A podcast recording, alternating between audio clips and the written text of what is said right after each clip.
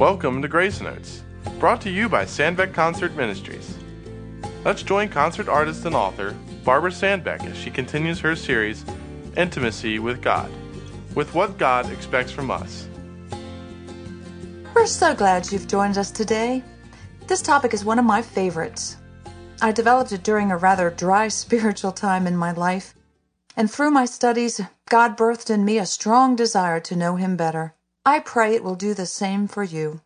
So far in our series, we've discussed the fact that God gives us ways to know Him. He shows us His character through creation, His thoughts through His Word, the Bible, His incredible sacrifice for us through His Son, Jesus, and His detailed interest in us as He meets us at our level. God does all the work. In fact, all He does, He does for us. Did you ever think about that? The most important relationship we can have is with our Maker. But intimacy is impossible when there's a transgression. Just think about it. A relationship is strained when we've wronged someone or we've been wronged. You kind of just don't want to be around each other. Can you identify? Well, we have all wronged the Creator. In fact, in Romans 3:23, it says all have sinned and come short of the glory of God. The glory of God is his presence. There is nothing we can do or even would do to merit God's love. But in Romans 5 8 it says that God commended his love toward us, and that while we were yet sinners, Christ died for us. In Romans 9:33 it says, "Those who trust in God will never be put to shame." Jesus Christ suffered all the shame we'll ever have to suffer and much, much more when he took our place on Calvary and paid the ransom for our sin. That's what you call grace. Unmerited favor. God's riches at Christ's expense. You see, Christ is God's grace manifested in human form.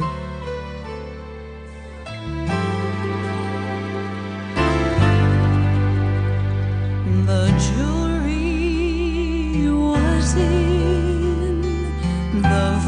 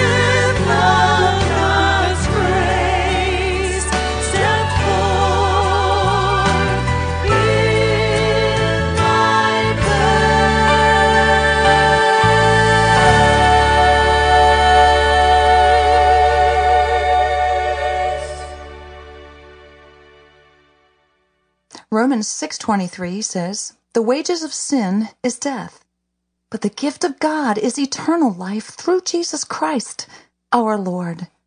Our sin is great, but God's love is far greater. Is there any kind of accountability on our part then? He extends his love to us, and it's up to us to accept it. John 3:16 says, "For God so loved the world that he gave his only begotten son, that whosoever believeth in him should not perish, but have everlasting life." We need to come to God on his terms. We need to take his gift. Just like at Christmas time, if someone gives you a gift and you don't receive it, it's not yours. Jesus said in John 14, 6, I am the way, the truth, and the life. No man comes unto the Father but by me. Intimacy with God begins when we accept His love gift, His Son Jesus.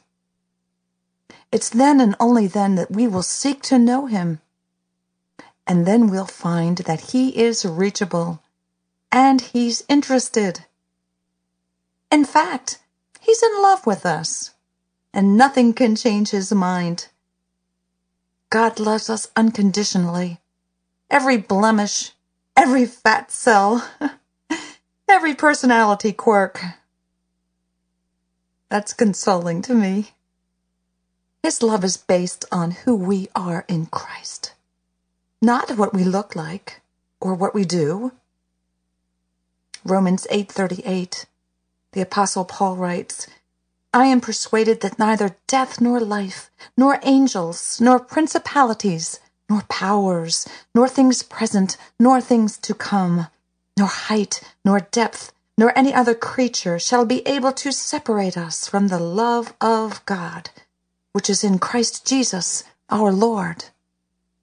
When we receive the gift, we receive not only forgiveness of sins, we receive restoration and fellowship with him and power to become the sons of God. John 1:12 says, "As many as receive him, to them gave he the power to become the sons of God, even to them that believe on his name." We're reconciled to God, accepted by our creator, and God sees us as righteous, not sinners, because of the shed blood of Christ, his son. We're freed from the fear of death because he suffered it. When Satan accuses, we need just point to the cross. Colossians 2:14 says our sins are nailed there where Christ won the victory for us over sin and over death. We now have a purpose for living, a personalized plan for our life. God could have chosen any way he wanted to redeem us back to himself, but he chose to suffer to woo us with his undeniable love. The love we long for to complete us can be found in and only in the Lord Jesus Christ, God's rose. They say love is like a flower that grows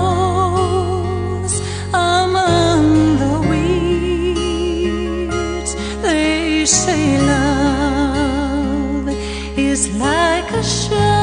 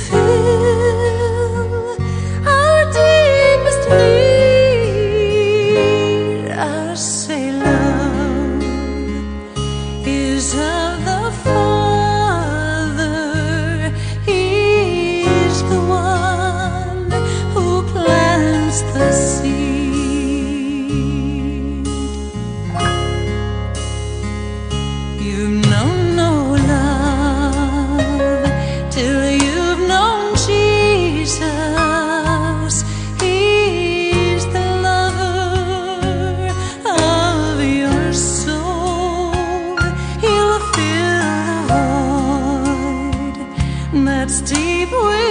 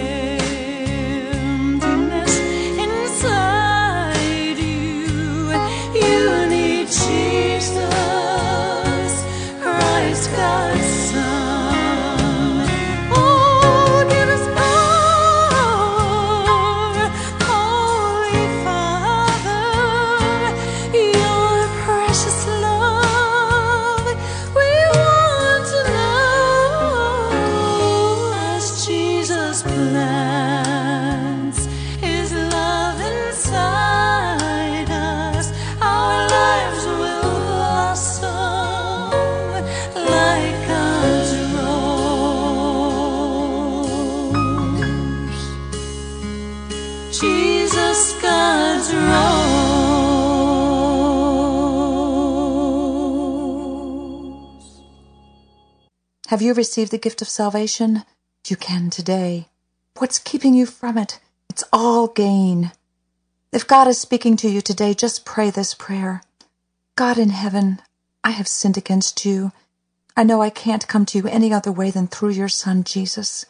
I believe that he died for me, shed his blood to cleanse me from my sin, and rose again to save me. I ask him to come into my life and be my Savior and Lord. Amen.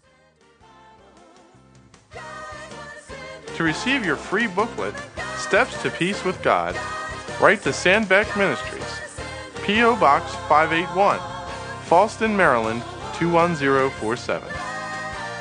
Join us on our next program to hear how to build an intimate relationship with God.